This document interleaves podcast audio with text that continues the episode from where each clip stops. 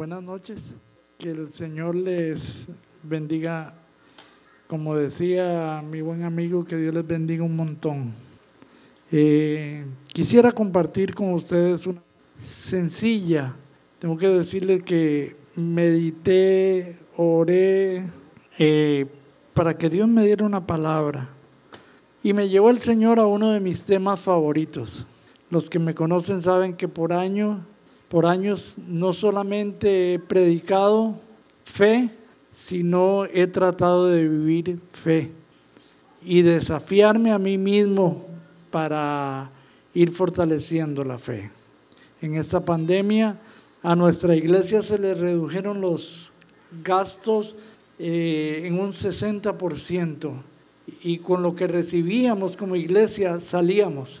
Ahora tenemos un 60, teníamos un 60% menos y yo me reuní con los líderes y les dije que por favor me rebajaran de mi salario, que no era tampoco, se sabe que venimos de Costa Rica, no era tampoco un montón, un porcentaje considerable. Pero no era porque yo era muy bueno, sino porque yo he vivido mi vida eh, tratando de desarrollar y vivir fe, vivir fe. Y de veras lo, lo hicieron así, pero como ustedes saben, el final de estas historias de fe, Dios no, Dios no nos dejó solitos. Amén. Dios siempre estuvo ahí, usando a personas, qué sé yo. Hay una historia muy sencilla que ustedes conocen que yo me voy a atrever a leerla y a compartir algunos principios. Se encuentra en el libro de Lucas, capítulo 21. En esta ocasión me acompaña mi esposa. Como yo a menudo digo molestando, hoy en este viaje vine con la primera esposa. También me tocó este viaje venir con mi primera esposa, Marjorie, una mujer de, de Dios, una mujer que ama al Señor profundamente. Ella no tiene problema con su edad, pero a sus 62 años continúa estudiando y ahora está en una universidad estudiando teología, preparándose para servirle al Señor eh, el tiempo que Dios nos dé. Gracias al Señor que me permitió traerla aquí entre nosotros, que no escuché, me la impusieron los hijos también. me dijeron, eh, los varones me dicen, pa, pa no puede ir solo, tiene que ir o uno de nosotros o más, porque ustedes saben cómo me pongo. Allá en Costa Rica hay un dicho, ¿para qué me invitan si sabe cómo me pongo? ¿Para qué me invitan si sabe cómo me pongo? Bueno, a mí nadie me invitó, pero de todas maneras me pongo. Entonces necesitaba tener a alguien a la par. Bien, yo no quiero darle mucha cabeza a eso, porque ustedes saben cómo me pongo. En el libro de Lucas, en el capítulo 21, hay una historia, una historia fascinante, y yo quiero someter esta palabra a ustedes para que ustedes la consideren.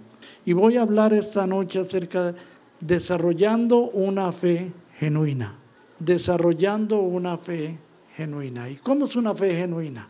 Dentro de algunos momentos vamos a ver cuatro cosas que son relevantes y están en este pasaje. Dice el verso 1 del capítulo 21 del libro de Lucas, levantando los ojos, este era Jesús, vio a los ricos que echaban sus ofrendas en el arca de las ofrendas.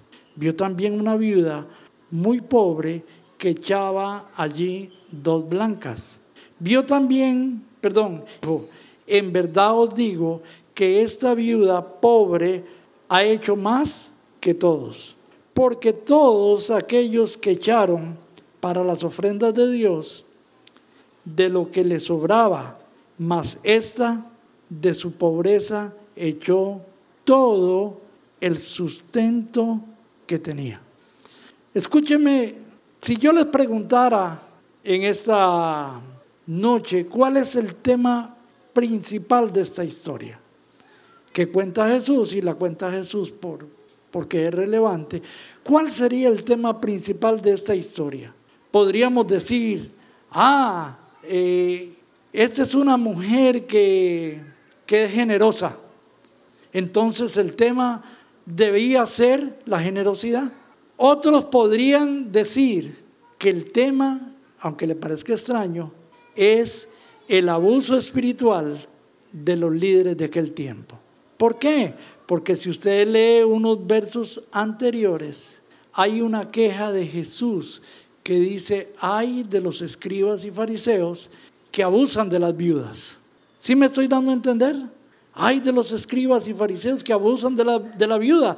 Y uno podría ver este pasaje como un abuso de los líderes religiosos con respecto a las viudas. El abuso de los líderes o el resultado de motivaciones incorrectas. Uno pudiera pensar y ver este verso, pero vamos a tratar con la ayuda del Señor, con toda humildad y todo el respeto, de ver solamente a una mujer de fe. Amén. Solamente a una mujer de fe. Si usted me dice a la generosidad, está bien. Si usted me dice el abuso de los líderes, está bien. Las motivaciones incorrectas, está bien.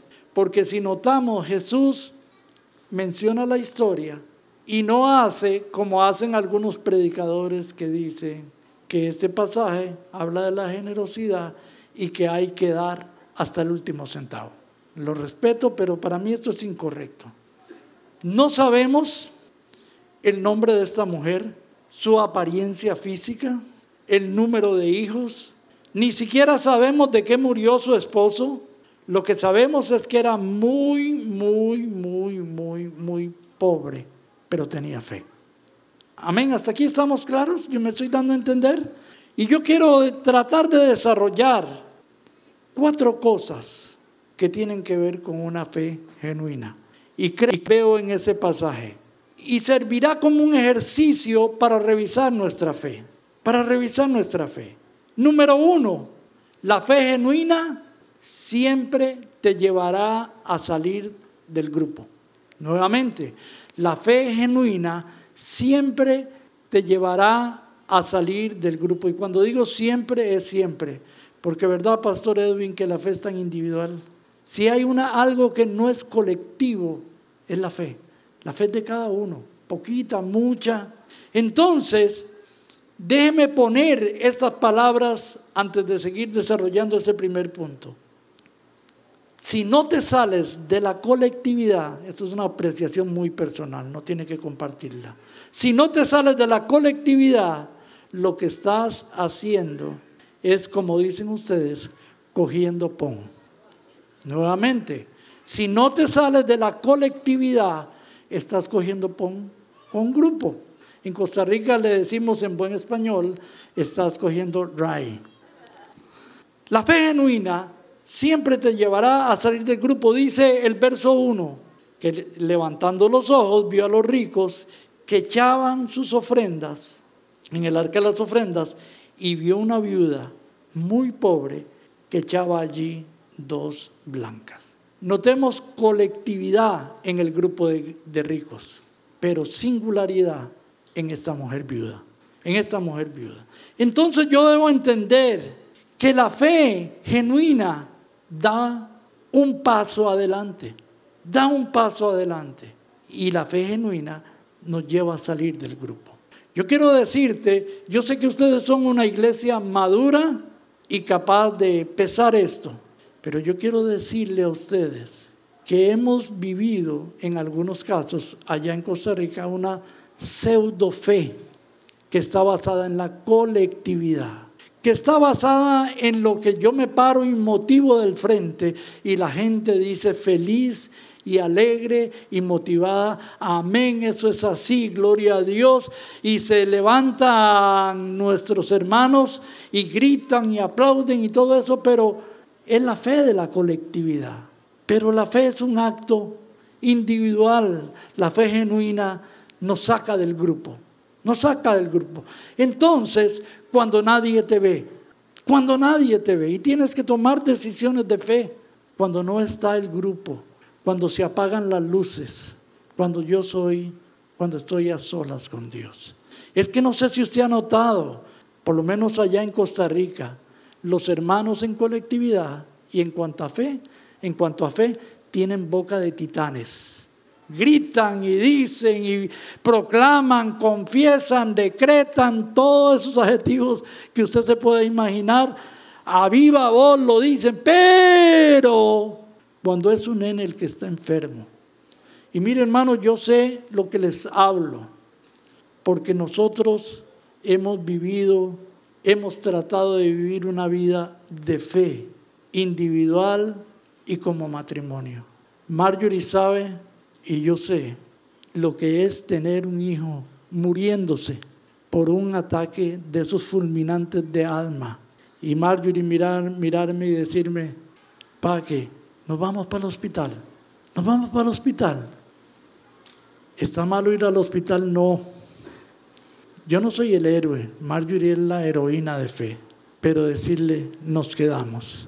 Y decirle al Señor, Señor, si tú te lo quieres llevar, llévatelo. No vamos a correr para el hospital. Esto no es una regla, ¿está claro? No es una regla, es el trato de Dios con nosotros. El trato de Dios con nosotros. Esa fue nuestra vida. Esa fue nuestra vida. Esta fe que nos hace salir del grupo, esta fe que debe estar presente cuando nadie nos ve. Yo creo, como dice la Biblia, si alguno está enfermo entre vosotros, llame a los ancianos de la iglesia. Eso es Biblia, eso es Biblia. Pero también creo que hay batallas de fe que tenemos que enfrentarla en nuestra soledad, allá en oscuro de nuestra habitación, peleando hasta morir. Es esa fe que dice la Biblia que algunos salieron sin saber para dónde iban. Es esa fe que mientras algunos están pensando en el hombre, en cómo a quién puedo llamar, si llamo a Barbie para que levante un grupo y eso está bien, o peleo mis batallas solo cuando tengo que pelearlas. Porque me imagino que usted como yo entiende muy bien que la fe genuina te saca del grupo. Aquella mujer da un paso adelante para hacer lo que tiene que hacer con sus monedas. De acuerdo a los pensadores de este tiempo, algunos dicen que fue mal lo que hizo, el pasaje no lo dice. Entonces quiero dejar, si no te sales de la colectividad, estás dando un paseo o estás cogiendo pon. La segunda cosa que quiero porque me parece ver en este pasaje que tiene como una característica la fe genuina.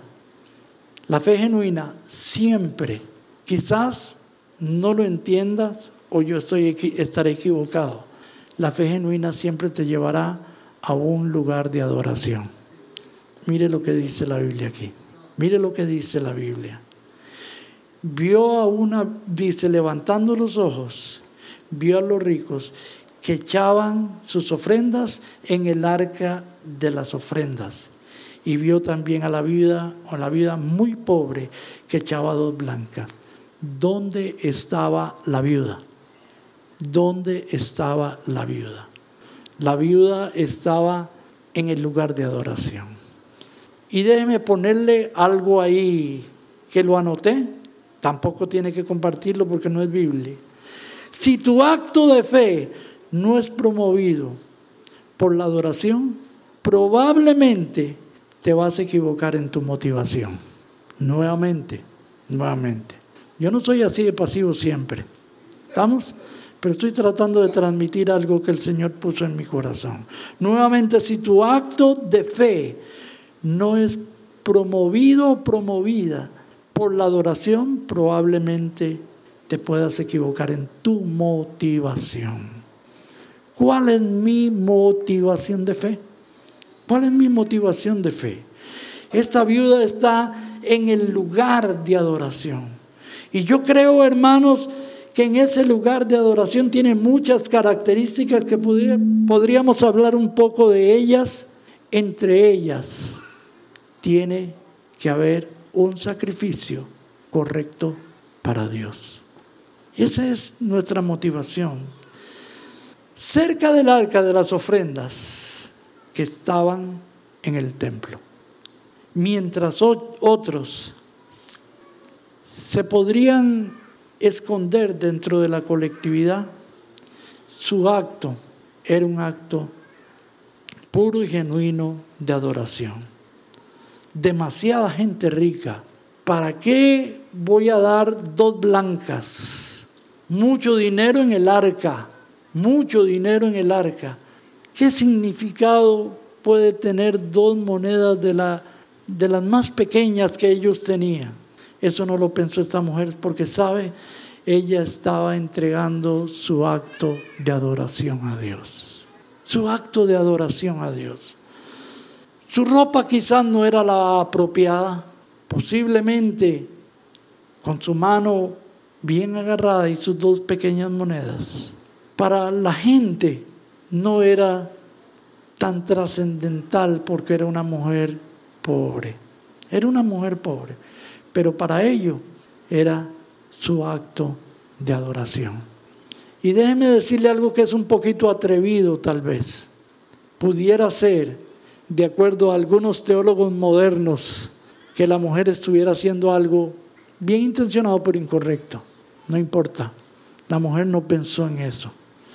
Que la metodología para aquellos fariseos, para aquellos saduceos, para aquellos líderes religiosos, era parte del abuso no importa, es mi acto de adoración. Es mi acto de adoración. Y yo quiero decirte esta noche que la fe genuina siempre te llevará al lugar correcto y es el lugar de adoración. Por eso yo tengo algunos problemas en cuanto a ofrendas y en cuanto a las motivaciones por qué se hacen las cosas que se promueven desde la televisión, desde la radio para que la gente dé. No, mi ofrenda, lo que yo doy, lo que yo hago, debe tener un solo fin. Estar en el lugar correcto y la motivación debe ser correcta. Adoro a Dios. Por eso es que digo que si, si su acto de fe no es promovido por la adoración, probablemente puedas caer en un error. Probablemente puedas equivocar tus motivaciones. Número tres. Número tres. La fe genuina siempre te llevará a ir en contra de la lógica, en contra de la lógica. Porque mire, dice que una ciencia es ciencia cuando se puede replicar en un laboratorio. Por eso es que se dice que la matemática es una ciencia, porque es exacta y donde quiera, donde quiera que usted haga las ecuaciones, siempre van a ser las mismas. ¿Me doy a entender? Pero la fe no tiene que ver con la lógica. La inmensa mayoría le puedo decir que va a contrapelo de la lógica. A contrapelo de la lógica. Tomo decisiones. Tomo decisiones.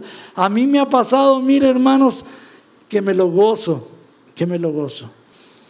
Comienza toda esta dinámica de la llamada pandemia, donde humanamente también, Marjorie y yo sumamos y restamos, porque no somos tontos. Da para esto, da para lo otro. No, no tenemos en este momento la posibilidad de hacer esto otro. Lo hablamos Marjorie y yo, lo hablamos, lo hablamos. Pero resulta ser que hay dos pastores que están necesitados. Y el Señor me dice, envíales una ofrenda. Y no una única ofrenda, mes a mes, Marquitos. Yo le podría decir, Señor, estoy para que me ayuden a mí, Señor. O le podría decir, Señor, si tú me das, yo les doy. Uno de ellos, que todavía estamos ayudándole, uno de ellos, cuando va, ya va llegando el fin de mes, ya tengo mi texto, ¿verdad, Marjorie? Ya tengo mi texto. Él tiene la libertad para pedirme la ayuda. Pero lo maravilloso de todo esto, Luis Felipe, ¿sabe qué es? Que Dios me ha llevado a darle la ofrenda antes de que yo tenga algo. Y tal vez es el dinero que tengo para pagar algo, pero tengo que decirles algo maravilloso. Después de eso, Dios no se queda con, con nada. Y esa ha sido una dinámica, una dinámica de toda esta pandemia. ¿Por qué? porque yo entiendo que la fe genuina siempre nos llevará a ir contra la lógica. Dice la palabra de Dios, porque todos aquellos echaron las ofrendas de Dios de lo que le sobraba. Mas esta, note las palabras que usa, se lo he aprendido del pastor Edwin. De su pobreza echó todo el sustento. Dos palabras relevantes. ¿De dónde echó? De su pobreza. Echó desde la pobreza. Echó desde la pobreza. ¿Y qué dice la palabra de Dios? Echó todo el alquiler de la casa, todo lo del recibo del celular, echó todo su sustento. Y cuando pienso en esto, hermanos, en sustento, yo pienso dentro de mis limitaciones y mi ignorancia. Esto hecho hasta el último aliento. ¿Qué les parece, hermano? Echó hasta el último aliento. Ahí iba en el lugar de adoración, en su adoración, echó su último aliento. ¿Sabe por qué, hermano? Porque la, la fe genuina siempre te llevará a ir en contra de la corriente. Ir en contra de la corriente. Entonces tengo ahí una máxima también que, que escribí. Si tu fe no está basada en lo sobrenatural, es posible, muy posible, que sea un esfuerzo humano, un esfuerzo humano, un cálculo matemático, un cálculo matemático. ¿Sabe una cosa? Yo soy un tomador de café, me gusta el café, porque he entendido que sin café es imposible agradar a Dios. Pero una de las cosas que no me gusta mucho es cuando voy a un lugar y tras de que la tacita es pequeña, el, el 70% es espuma. Y termina uno llenándose los bigotes de espuma y tomándose, como decimos los buenos puertorriqueños, un chispitito de café. ¿Sabe una cosa, hermanos? No nos riamos mucho. No nos riamos mucho. ¿Por qué?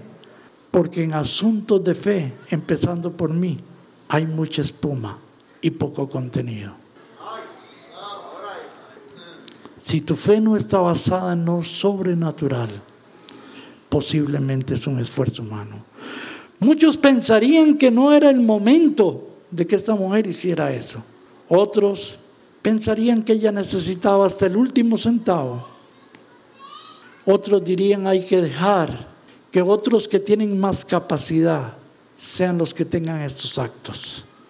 Pero en ningún momento Jesús cuenta una historia para dar un reconocimiento a los ricos de su tiempo. Aquella mujer está caminando en lo sobrenatural, donde siente uno que las aguas y el viento lo azotan y lo amenazan con hundirse, con hundirse. Pero esa es la fe, la certeza de lo que se espera y la convicción de lo que no se ve. Esa es la fe salir como viendo al invisible. Eso es la fe, llamar a las cosas que no son como si fueran. Esa es la fe, desarrollar tal relación que como una canción que cantaba mi amigo, a ti alcé mis ojos. He aquí como los ojos de los siervos miran a la mano de sus señores y como los ojos, los ojos de la sierva a la mano de sus señoras así nuestros ojos mirarán al Señor hasta que tenga misericordia de nosotros. Oh Señor, ten misericordia. La fe genuina siempre te llevará a ir contra la lógica. Y como cuarto punto, lo de los puntos No es porque yo sea muy ordenado, es que no soy muy capaz, como otras personas, de soltarse y hablar. Entonces esto es para mí. Y si alguno quiere apuntarlos, yo pienso que le será más fácil revisarlo. Número cuatro, la fe genuina siempre te llevará a entregar la totalidad con desapego. Amén. Yo no creo que sea fe. Escúcheme, no creo que sea fe. Y me, me, perdonan si no hay ese desapego, si no hay una entrega. Podríamos decir en esta noche que la fe no se mide por lo que diste, sino por lo que te reservaste. Nuevamente, la fe no se mide por lo que diste. Aquellos ricos dieron mucho, se reservaron mucho. La fe se mide porque hay una mujer que da sin reservas, sin reservas. Esta de su, y me gusta mucho esto, hermanos, y lo vuelvo a recalcar, esta de su pobreza. Y a mí me parece que dice como desde esa plataforma, desde la plataforma de la pobreza, esa desde la pobreza, esa desde la pobreza. Echó todo su sustento. No dice que tuviera expectativas ni fue que llegó con aquellas pequeñas monedas y dice, bueno, ya si doy eh, eh, dos blancas, en el mejor de los casos, el Señor dice que nos dará ciento por uno. Entonces, doscientos tengo. No, hermano. Fue un acto de entrega total, genuino y de desapego. Yo entrego mi hijo Isaac con desapego, con desapego. Conclusión, la fe real no siempre está enfocada, no siempre está enfocada primariamente en lo que yo voy a recibir, sino en lo que yo voy a entregar. Me llama la atención en el libro de Hebreos capítulo 11 que después de que habla de la proeza de Dios, de construir todo lo que vemos, de lo que no se veía, y hablar algunos elementos de Dios con respecto a la fe, el siguiente ejemplo que nos pone es un hombre llamado Abel. Y lo pone como un héroe de la fe. Porque supo entregar a Abel una ofrenda que agradó a Dios. Es que miren hermanos, hay actos de fe y hay actos de fe. Porque tenemos el acto de fe de Caín, si se le puede llamar acto de fe. Esta noche a través de estas sencillas palabras, vamos a quitarle la espuma. Vamos a quitarle la espuma, hermanos. Y a ser honestos con nosotros mismos, con nosotros mismos. Y déjeme decirles algo. Como yo no estoy pretendiendo cerrar con broche de oro, quizá lo que le diga, yo veo este hombre de fe y el hombre de fe que partió promoviendo una iglesia de fe y una iglesia que en apariencia está llena de fe. Pero escúcheme hermanos, se lo digo con el corazón y con muchísimo respeto, con muchísimo respeto, que aparentemente, que aparentemente estamos identificados con este elemento que se llama fe, pero no todos. Algunos son pura espuma. Y termino con una ilustración muy, muy, muy viejita del pájaro que termina cambiándole sus plumas al gato que no lo podía atrapar por pequeños gusanitos. Se engordó el pájaro, perdió sus plumas y usted sabe el la triste final. Yo quiero decirle que en estos tiempos, donde nos, llega dinero de por aquí, de por allá, donde alguien está presto para estamos perdiendo nuestras plumas y engordándonos. Y Jesús deja una pregunta. Cuando el Hijo del Hombre venga, ¿hallará fe en la tierra? Que Dios me les bendiga.